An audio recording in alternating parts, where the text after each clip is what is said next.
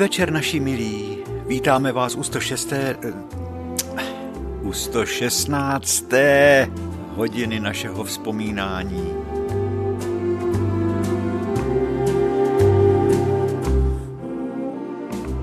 Nejen to, touto hodinou jsme vstoupili do šestého roku našeho vysílání.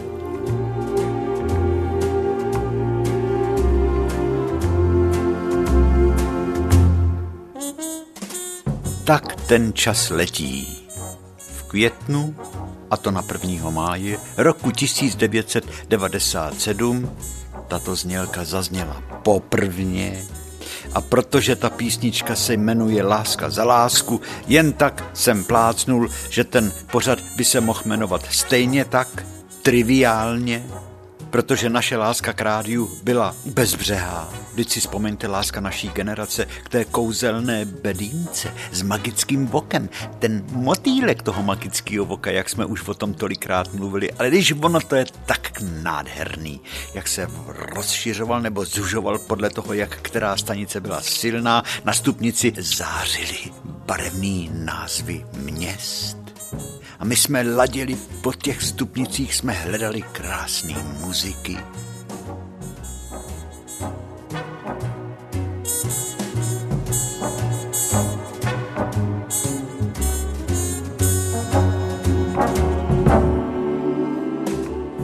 V době našeho dospívání to byl jediný styk se světem.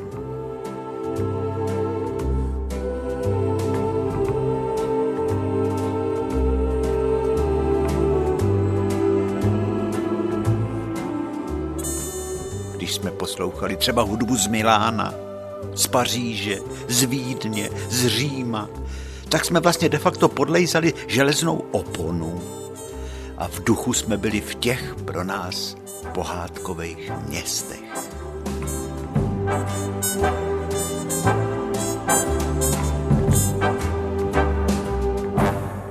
No, a protože, jak známo, člověk má krásnější pocit, když dává, než když něco bere. Tak my jsme začali tu naší lásku k rádiu dávat, rozdávat, vracet, tý kouzelný bedínce i vám. Ale že to bude tak dlouhá sága, ani ve snu by mě to tenkrát nenapadlo.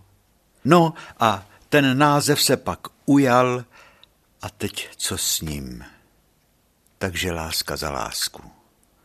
Název je to jak z pouti, ale i poutě, když jsme byli, když v dětství, po válce, ve válce nic nebylo. Vidíte, zase je, tu, tu, zase je tu ta válka, no jo, jsme děti války.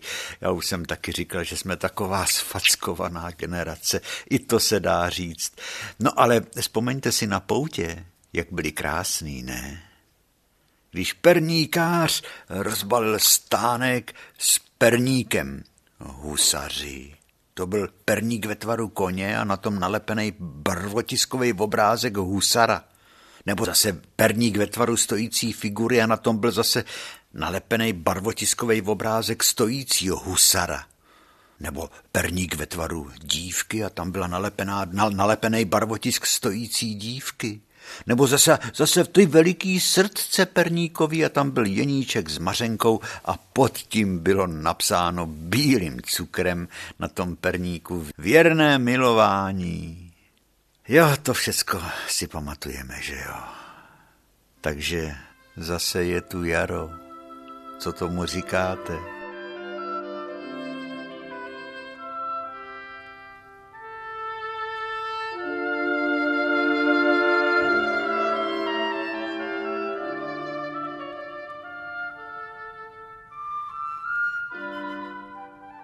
Zase je tu jaro v té nejkrásnější podobě. Tolik krásy je kolem nás. Jen pohled do koruny stromu, který kvete. Někde jabloně ještě kvetou. U nás Pavlíkově, tam je to vejš, tam je drsnější podnebí. A když člověk tak postojí, zadívá se, na chvíli stane a pozoruje tu krásu, to bzučení včel, tak si říká, co může být na světě krásnějšího. to nemůže nechat duši v klidu jen tak. A člověk má tu výsadu, že byl obdarován velkým darem. Velkým darem člověk umí a může tu krásu vnímat. Krásu přírody, krásu hudby, krásu slova, krásu poezie, krásu ušlechtilého činu, krásu člověka. Vážíme si vůbec toho daru, který jsme dostali? Že můžeme vnímat krásu?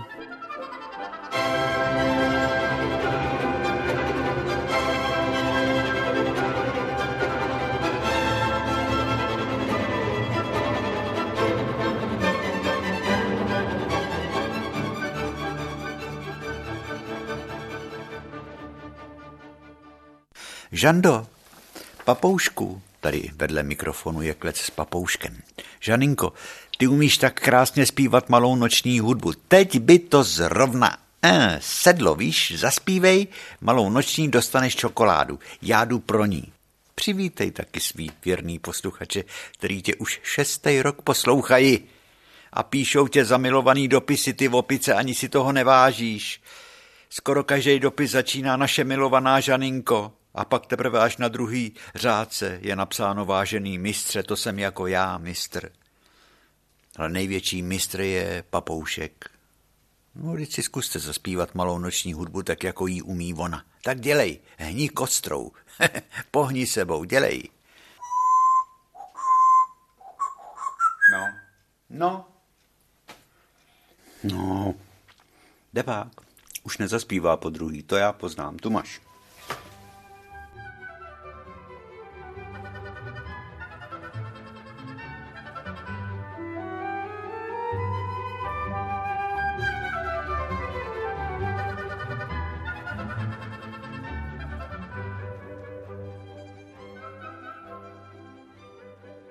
Ten měsíc květen, ten vždycky byl už od dětství jiný ten květen. To už jsme mohli chodit i bosy. A to už jsme si začali ukopávat palce u nohou. A to už nám to maminky máčily v heřmánku a ofačovávali nám, nám to a to bolelo. A to maminka říkala, nešikovný maso musí pryč, ale to zvlášť bolí. To říkala snad každá maminka každému dítěti, který si ukoplo palec.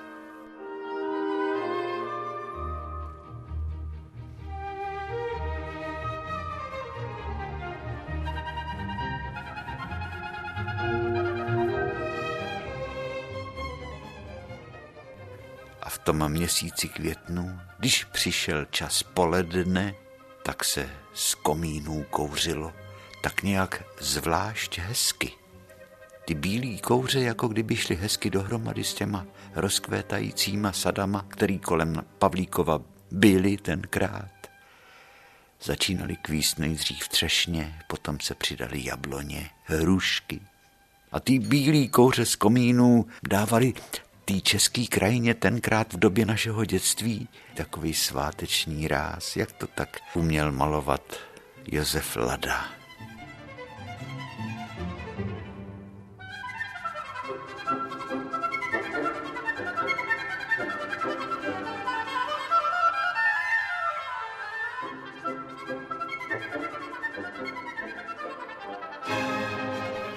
Podle kouře se dalo poznat, čím se topí a co se kde vaří. Když najednou se z komína vyvalil oblak kouře a pak jenom tetelivej horkej vzduch, tak bylo jasný, že se v tom domě určitě topí jehličnatým chrástem, protože tam určitě hospodyně potřebuje rychlej plamen pro upečení lívanců na litinových plátech plotny. No a někde skoro kouř nebyl vidět jen tak maličko, protože tam stačilo, aby v kamnech skomíral plamínek z několika polínek, protože tam se určitě přihřejvalo k obědu něco, co zbylo od včerejška. na flíčky třeba, flíčky, šunkofleky. Jej, jej, jej, jej, cibulový vomáčky se vařily. Ty byly dobrý, ty jsem měl rád a nalámaný dolky do nich. Jo, kafe se pilo, jenom třeba lehká mlíčná polívka, pár nudlí a potom babička upekla dolky, ty se posypaly tvarohem, možná trošičku marmelády na ně, trošičku smetany, to se nám zbíhají sliny a zapíjelo se to kafem. To se jedlo zdravě, zdravě, no moc ne, když my jsme nosili do školy chleba mazaný škvarkovým sádlem.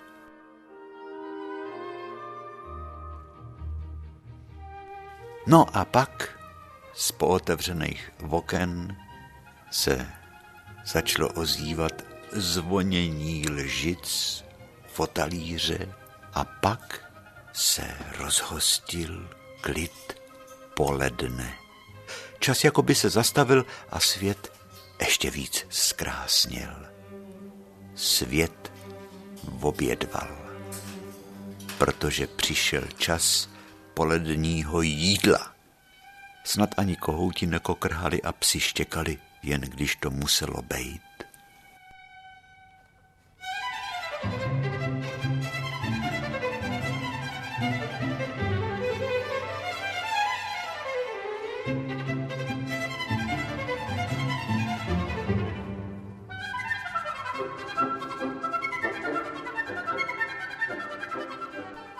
Snad i ptáci přestávají v korunách stromů zpívat.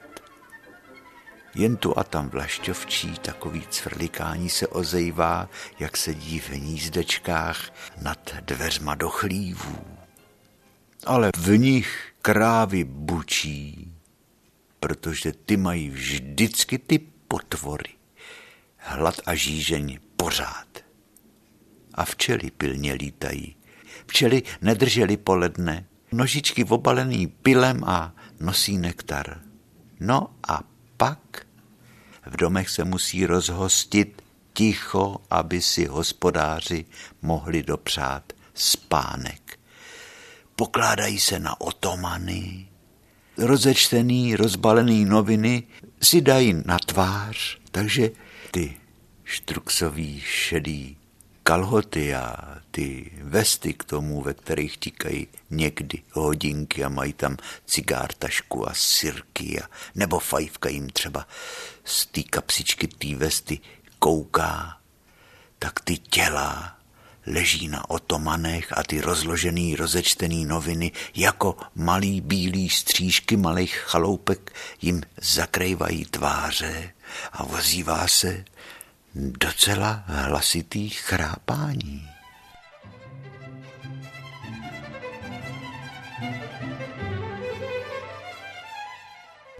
A to se ví, že stačí jenom 20 minut pro osvěžení těla i ducha a tím krátkým spánkem se den rozdělí na dvě části, aby ten hospodář i do toho odpoledního času, kdy kolikrát slunce už praží, anebo se chystá k bouřce, tak aby i do toho odpoledního času, který už se tak jako tělo je unavený, ale hospodář osvěžený spánkem do odpoledního času může vykročit v plný síle. A že je stále co dělat, o tom se ví, jen se často neví, co dělat dřív jestli se podívat na támhle to pole, jestli je třeba zvláčet vyklíčený osení, nebo je sázet brambory na pole za vrchem. No, takže celá vesnice potom po ledním klidu najednou jako kdyby vstala z mrtvejch a zase po silnici rachotí povozy bučí krávy, řechtají koně. A zase jako v té pohádce o šípkový růžence, kdy se ten spící zámek probudil když tam vešel princ, tak se probouzely vesnice v našem dětství po poledním klidu. Tak vypadala i v těch květnových dnech roku 45, kdy skončila válka.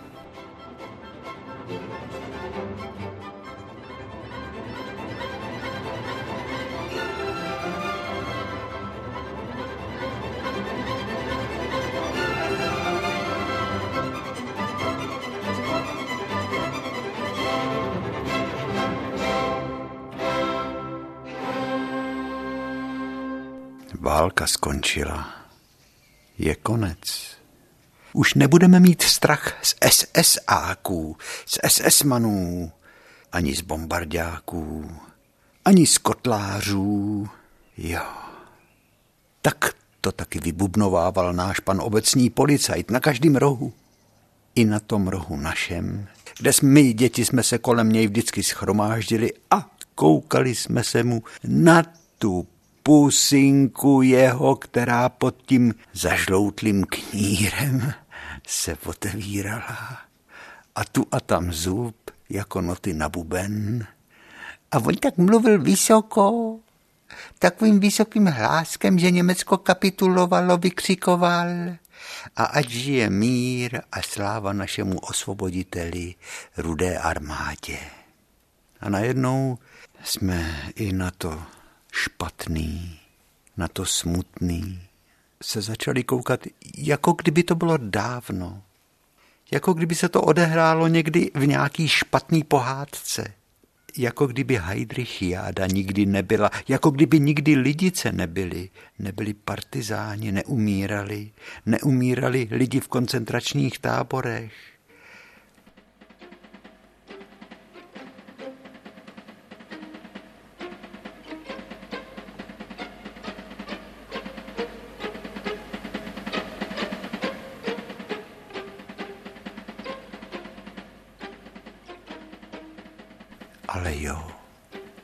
Nás jo, u nás smutek byl. Mírek, syn tety Hely, modrý oči, pořád se usmíval. Z otročína u Berouna pár dní před koncem války zahynul v českým Těšíně při bombardování. Naše rodina smutek měla, ale lidi se radovali a ten, kdo to zažil, to nezapomene, protože válka skončila a už nebudou naší vesnicí projíždět kolony nákladáků po zoby ozbrojených Němců v helmách a na každém autě byl kulomet a ještě tahli ty nákladáky dělo, kolony a brali si z vesnic živý štíty. Říkali jim parlamentáři, bílí prápory, ty lidi měli jaři. A když přicházeli, když přijížděli ty kolony, kolony ze všeta, tak všetacký, Pepík Švárc a ostatní, pan Hostinský Marku, tři lidi nestřílejte, křičeli máme doma ženy a děti. Živý štíty používali.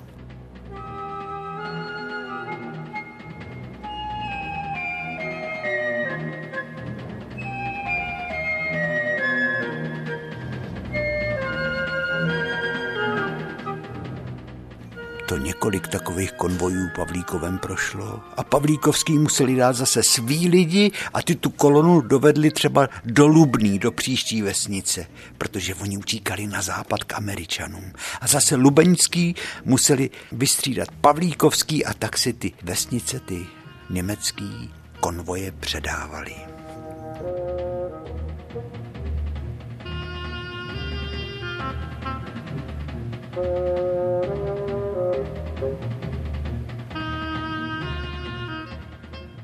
Každý ten zástup těch vesničanů, který nesli tu velkou bílou vlajku, křičeli lidi pro boha nestřílejte, máme doma děti a ženy.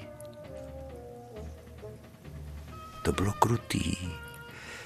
Válka byla krutá, válka je krutá, protože zabíjí nevinný lidi a ničí naděje na štěstí. A najednou to bylo pryč, protože válka skončila. Je to vůbec možný? Asi jo, protože najednou bylo hezky. To, když začala revoluce toho 5. května, ta sobota, to byla zima asi, chro, asi chravo, to, to nebylo hezky, ale najednou po tom 10. květnu to bylo vedro,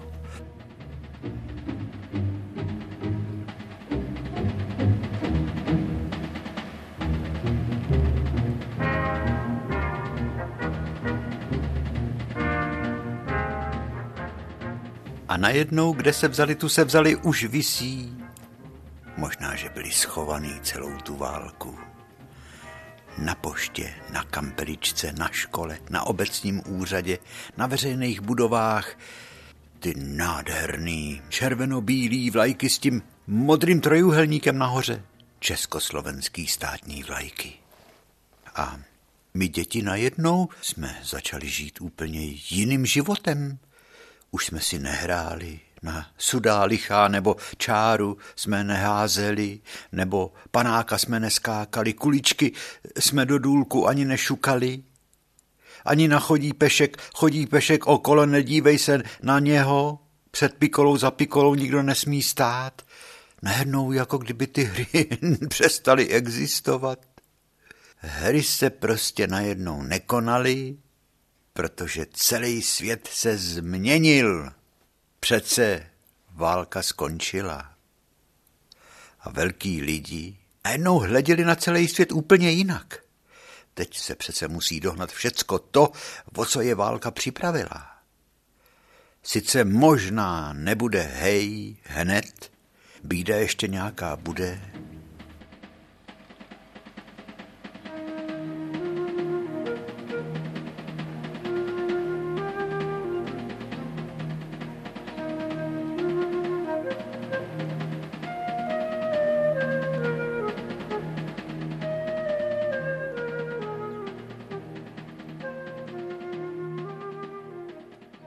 skoro každý kluk měl červený trenýrky. Hele, Jindra Vítojc, podívejte se, co to má na zadku. On má na paní Mandě vrtuli. No jo, vokaž, teď je to Hakenkreuz, jsme říkali. A velký lidi říkali, upaluj domů, ať ti, ať ti to máma honem rychle odpárá, kdo se má na tu hnusotu koukat. Křičeli velký lidi. No, ono to nevypadalo špatně. Na červených trenýrkách, na zadku, bílej koláč a na něm černý hákenkrajc jako vrtule. Já si vzpomínám, to snad bylo nařízený. Na každý půdě, v každém domě byla protektorátní vlajka Böhmen und Mähren a vedle ní byla srolovaná ta hnusná červená s tím bílým koláčem uprostřed a s tím černým hákovým křížem. To byl asi předpis. I holky měly pěkný červený sukínky.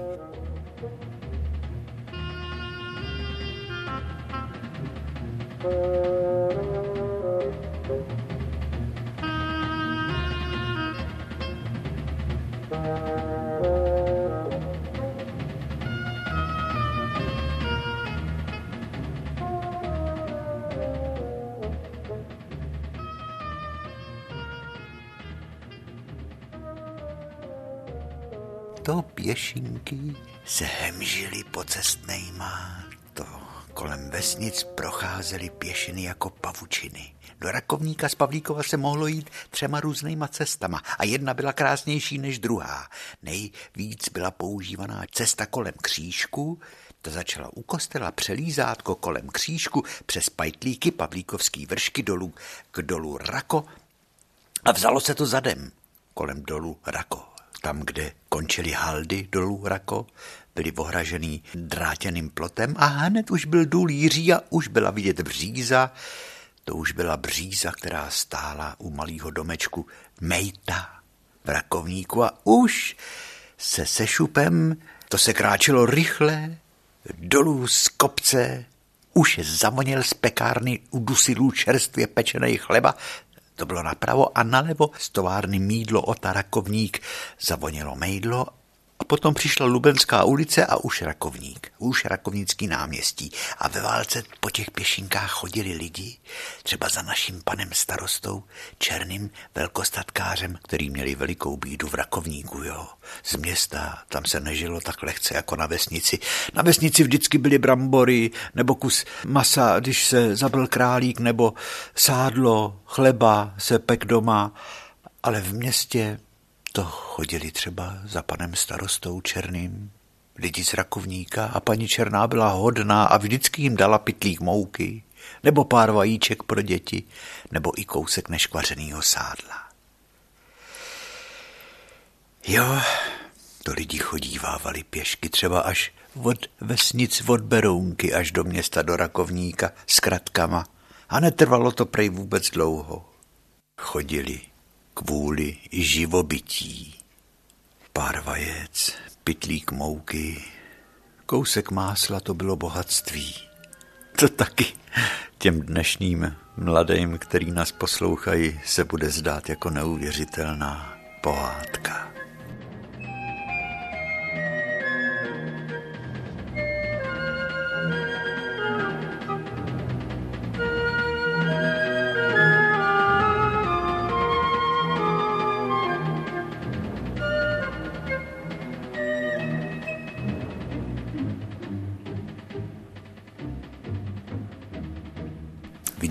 Tady padlo jméno našeho pana starosty Černýho.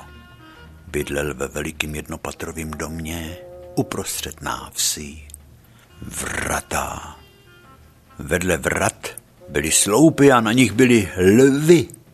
A i když ty lvy byly betonoví, tak stejně vypadaly důstojně stejně tak, jako náš pan starosta, který chodil vzpřímenej, uměl dobře německy protože do Pavlíkova přišel tak v roce 30 nebo 28 ze Žadce, protože vystudoval odbornou školu pro pěstování chmele, tak byl odborníkem na vývoz chmele, na export chmele. No ale v Pavlíkově mu bylo souzeno, aby dělal starostu v době války. Snad taky i proto, že uměl perfektně německy.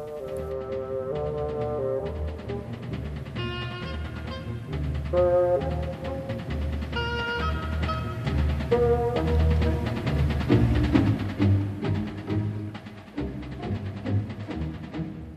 z toho domu, když se podíval z oken, tak viděl přesně, co se všecko na návsi děje. Takže vedle těch důstojně tvářících se lvů Napravo byl patrový dům pana starosty, nalevo stará stavba, prastará stavba na spadnutí. V té stavbě měl dole pekárnu pan Kaválek. Měl tři kluky.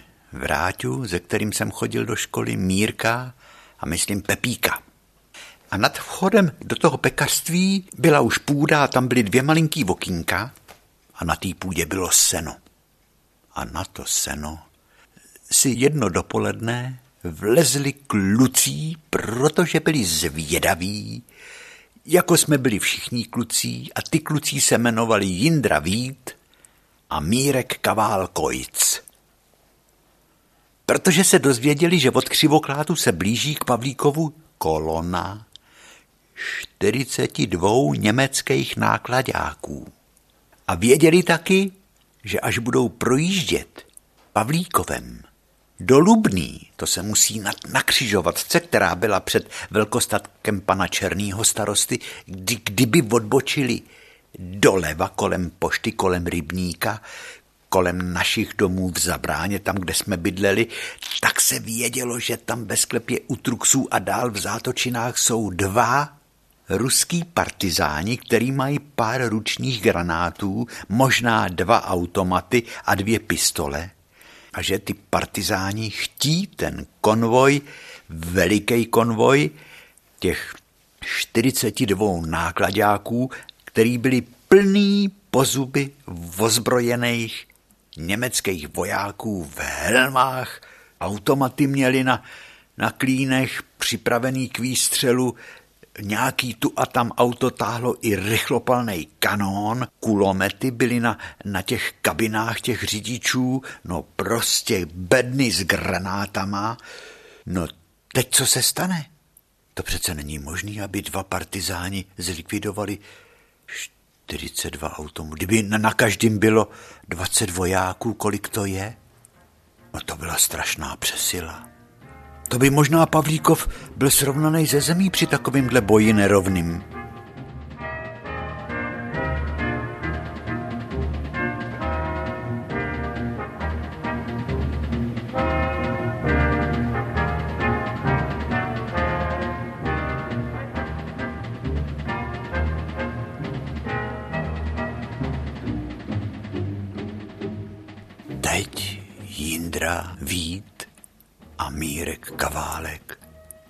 Slyší hůkot. Tý kolony, která jede od všetat od křivoklátu. To prej bylo ticho. Kolem poledne možná ani psi neštěkali. Jako kdyby to tušili, ani kohout nezakokrál. hůčení a najednou se otevřely dveře a z vrat velkostatku vyšel pan starosta. Rovnej. On to byl hezký chlap ušlechtilej, oblečený ve vestě, bílý vlasy, špacírku hůl a postavil se na tu křižovatku. A čeká. Auta se blíží. První auto zastavuje. Voják vystupuje německý. Nezdvihá ruku k pozdravu Heil Hitler. To už je pozdě, to už je prohraný. Jenom tak pozdraví, lehce povojensky, odsekne pravou rukou od přilby a klucí slyší rozhovor. Ich bin hier Bürgermeister, říká pan starosta. Já jsem tady starosta. Kam chcete jet? Na Plzeň? Na Plzeň. Diese Richtung. A ruka pana starosty neukázala nalevo, kde byli ty dva partizáni, ale napravo, protože tam tudy vede taky cesta do, do Plzně přes Panoší újezd, přes Slabce, kolem Berounky až do Kralovic. A kolona se rozjíždí a jedno auto za druhým vytáčí tu zatáčku směrem doprava, tam, kde jsou američani. Tam někde u Plzně. A to je cíl, aby se nedostali do zajetí rudý armády, ale do zajetí američanů. Úkot aut slábne. Pavlíkov možná přečkal veliký krve prolití díky tomu moudrýmu rozhodnutí našeho pana starosty. Co by přece zmohli dva partizáni proti pětistům, osmistům posuby ozbrojených Němců.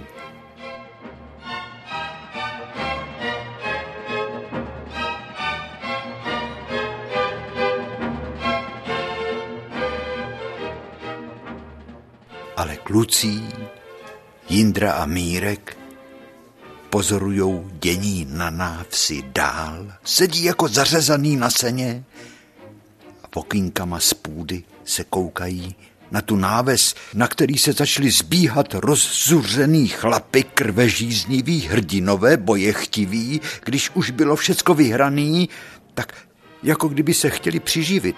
S křížkem po funu se přišli, chtěli bojovat.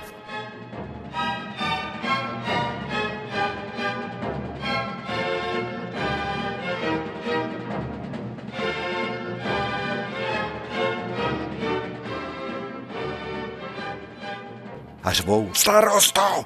Ne, pane starosto. Ale starosto! A vrátka se otevírají a pan starosta Černý vychází na náves a kouká se a ne, nevěří svým očím do těch rozzuřených bojechtivých tváří, který chtěli, aby tekla krev. Když už to bylo tak zbytečný.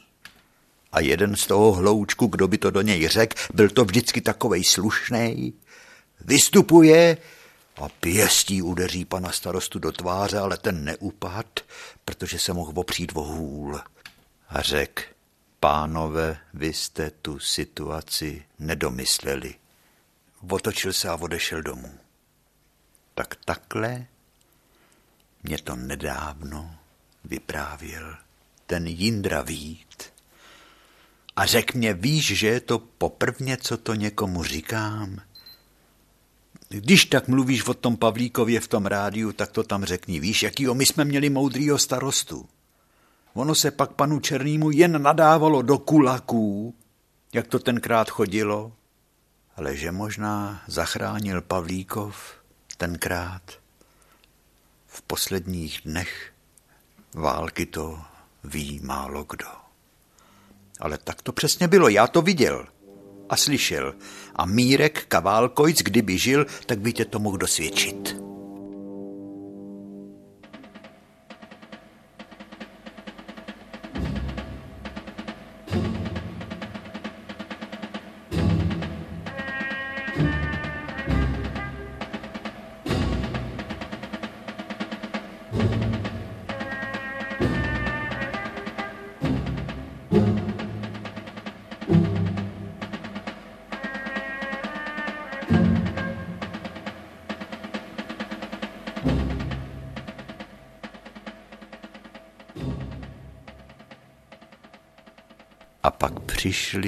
Nezapomenutelný květnový dny, květnový večery, kdy světlo dne už začíná vzdorovat soumraku. Vesnice pomalu utichají zvoněním klekání a jen ptáci zpívají svý zamilovaný trilky a kde se vzali, tu se vzali osvoboditelé, rudoarmějíci. Přijeli osvoboditelé, lidi je vítají se slzama ve očích.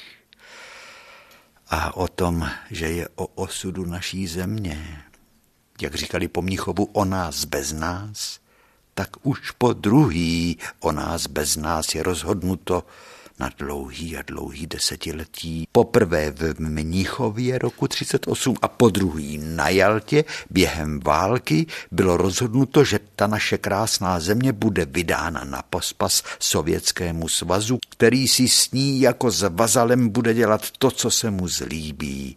A o tom ti plačící, dojatí občané, plný lásky, těm osvoboditelům, rudoarmějcům, nemají ani tušení.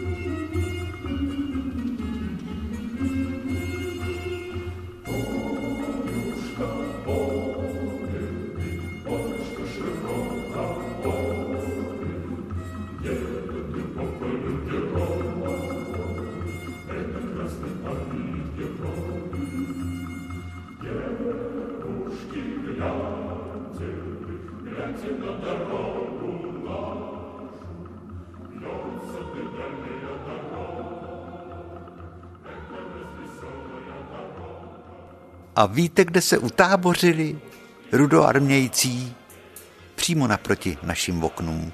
Tam, kde dřív bylo hřiště, kde se hrál forbál, kde byl velký vořech, pod kterým my děti jsme hráli maso, čáru, skákali jsme panáka, před pikolou za pikolou, tak tam najednou nákladáky, vozy, koně, obrněný auta i tank a dělo. Na všecko jsme se mohli podívat. Já jsem poprvé čuměl jako malý do hlavně děla. No to vám byla tak dlouhá díra, v ní jako šnek byly takový žlábečky, které se zakrucovaly a leskli se, jak to bylo pěkně všecko navolejovaný a všecko to tak pěkně vonělo. Takovýma volejema, vazelínama a po dlouhý době jsme cítili benzín. A všude ležely vystřílený patrony, ale i plný. Stačilo hrábnout, když byly otevřený dveře nákladáku, jo vojenskýho na podlahu. No, tom jsme si odnášeli plný kapsy vystřílených patron, to každý měl doma celý haldy patron, to bylo něco, jak jsme dělali z nich čoudáky, zase z těch filmů kousků, který byl tenkrát hořlavej, protože se spojila patrona z hloubkaře, který jsme už dávno měli doma, když dělali hloubkaři nálet na rakovnický nádraží. A do toho se strčila patrona z kulovnice, která byla menší a v té patroně z kulovnice byl stočený film, který se zapálil, on začal syčet a než se rozhořel, tak se na něj šláplo a mezi tím se to muselo strčit do té silné patrony a ucpat a teďko se zdvihla ruka a čekalo se, až ten přetlak toho hořícího plynu z toho doutnajícího filmu vystřelí tu patronu z té kulovnice, ta letěla nahoru a čoudila, proto se tomu říkalo čoudáci. No my jsme tenkrát se vyblbli, jak oni byli hodní, ty rudoarmějci, třeba, že byli takový unavený, sešedlý únavou, neholený, nemitý, ruce kolikrát měli ofačovaný i hlavy, protože přijeli od Berlína.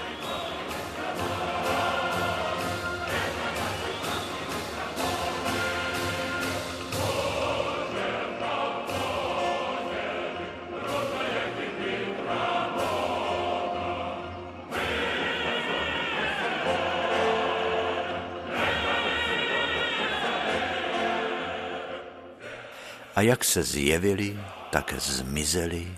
Najednou tam zůstalo prázdné hřiště, trošičku slámy, patrony ještě prázdný, to jsme všecko pečlivě pozbírali.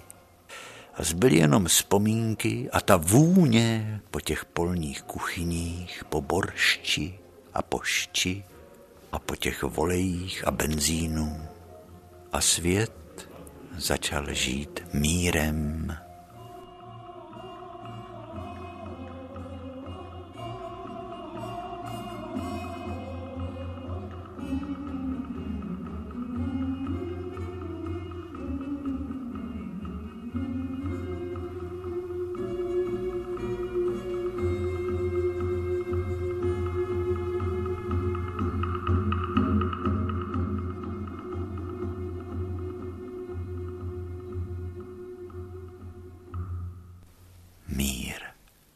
Zase byla škola.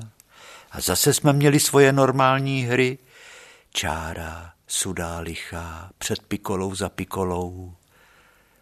A do školy jsme chodili a vysvědčení jsme potom dostali v červnu a první prázdniny v míru. A čas letěl a přišly volby v 640.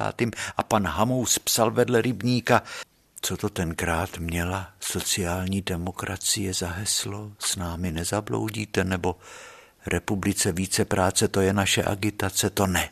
Totalita bude byta, my s těmi měli národní socialisti. No, volby přešly, vyhráli komunisti, potom přišel rok 47 a my jsme pořád poslouchali rádio. A co jsme měli nejradši v rádiu? Pořad, který začínal morzeovkou, dvěma písmenama, pa pa pa pa, pa pa pa pa, na klakson to troubili. Inženýři Hanzelka a Zikmund. To bylo písmeno H a písmeno Z. A ještě k tomu hrála písnička, myslím, Jerba Buena se to jmenovalo.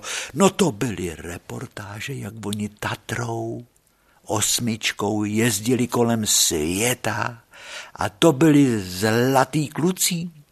A každý jsme chtěli být Hanzelkou a Zikmundem.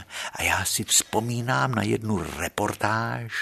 To byl takovej nervák, jak mohli přijít o život, jak jeli nějakou džungli a když vytočili z zatáčku, tak najednou vidí, že přes silnici je natažený na lano. A kdyby se nebývali, byli úplně hlavama dolů, šli až na kolena, skoro k podlaze. Ono to lano jim uřízlo celou kabinu a bylo by jim uřízlo určitě i hlavy. To někdo asi na ně nějakou sabotáž tenkrát tam udělal. Není nic našího, než vytočit číslo do Zlína a zavolat si pana inženýra Miroslava Zikmunda, aby nám to objasnil, jak to tenkrát bylo.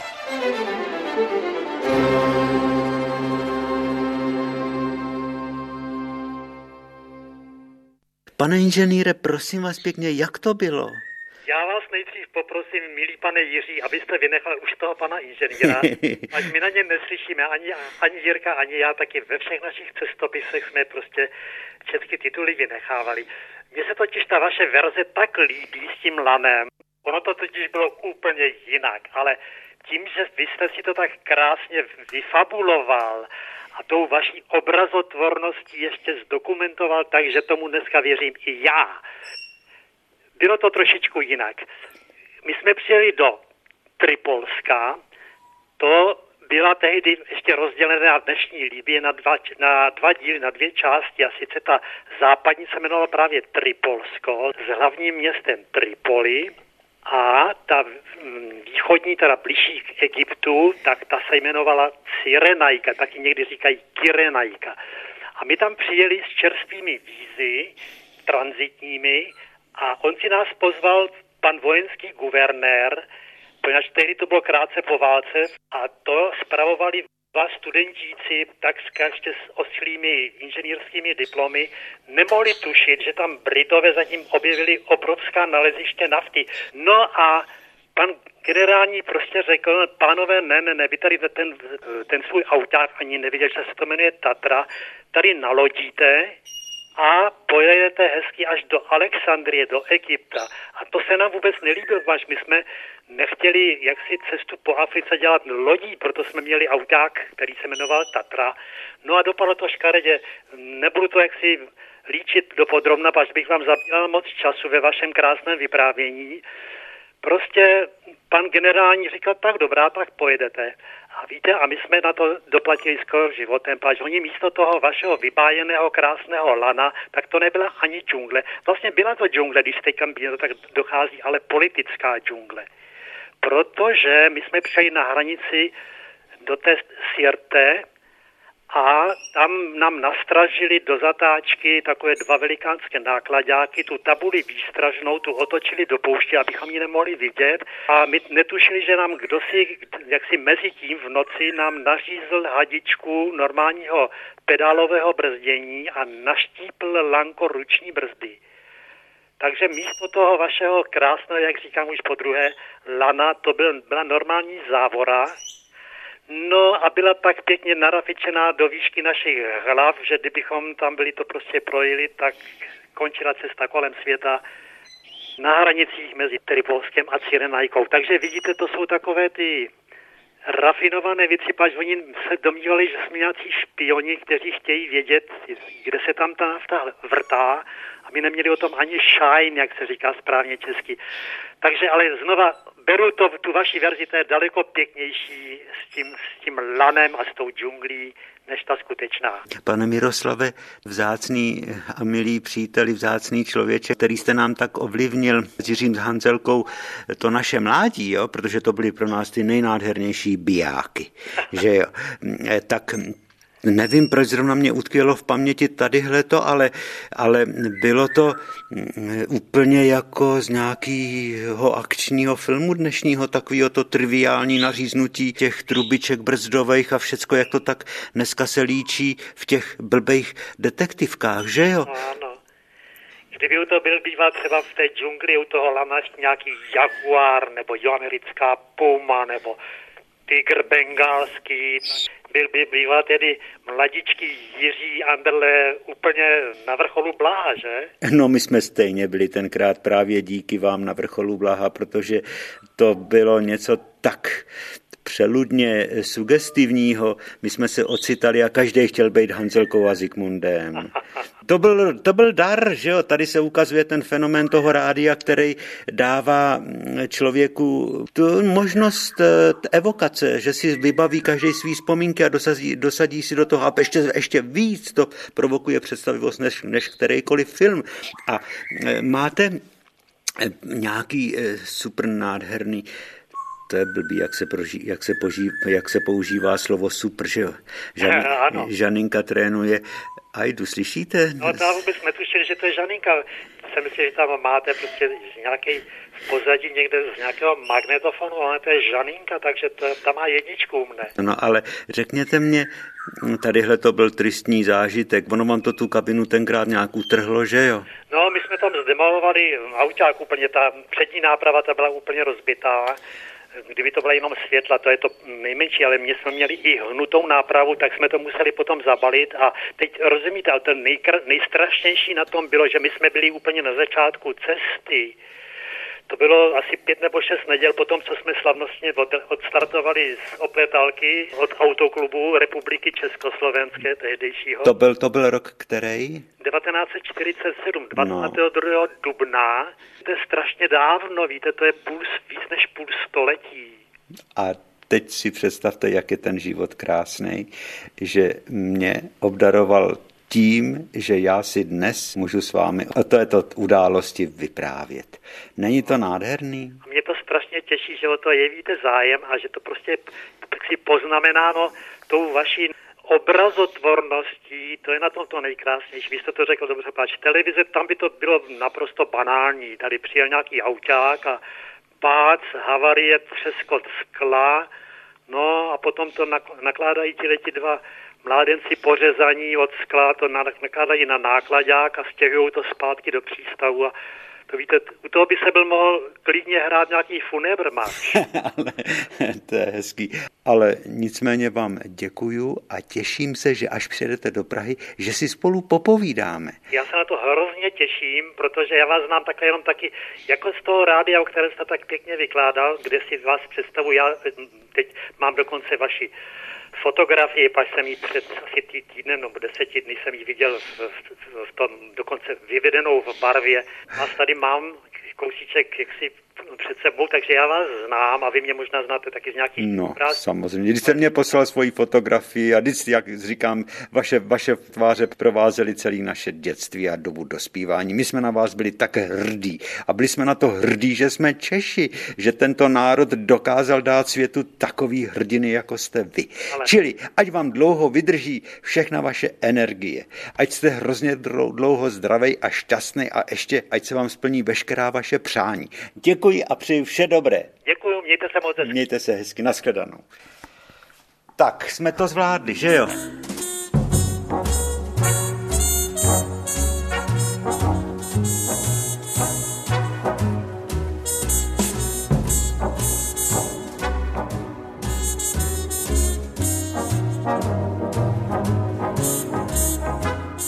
Takže děkujeme vám za to, že jste nám věnovali svůj vzácný čas že jste nám věnovali přízeň, děkujeme vám za dopisy.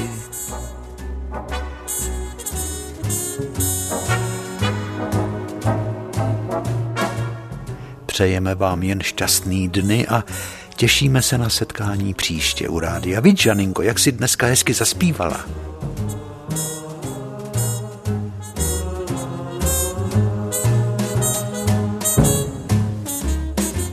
Tak hodně štěstí, vážení.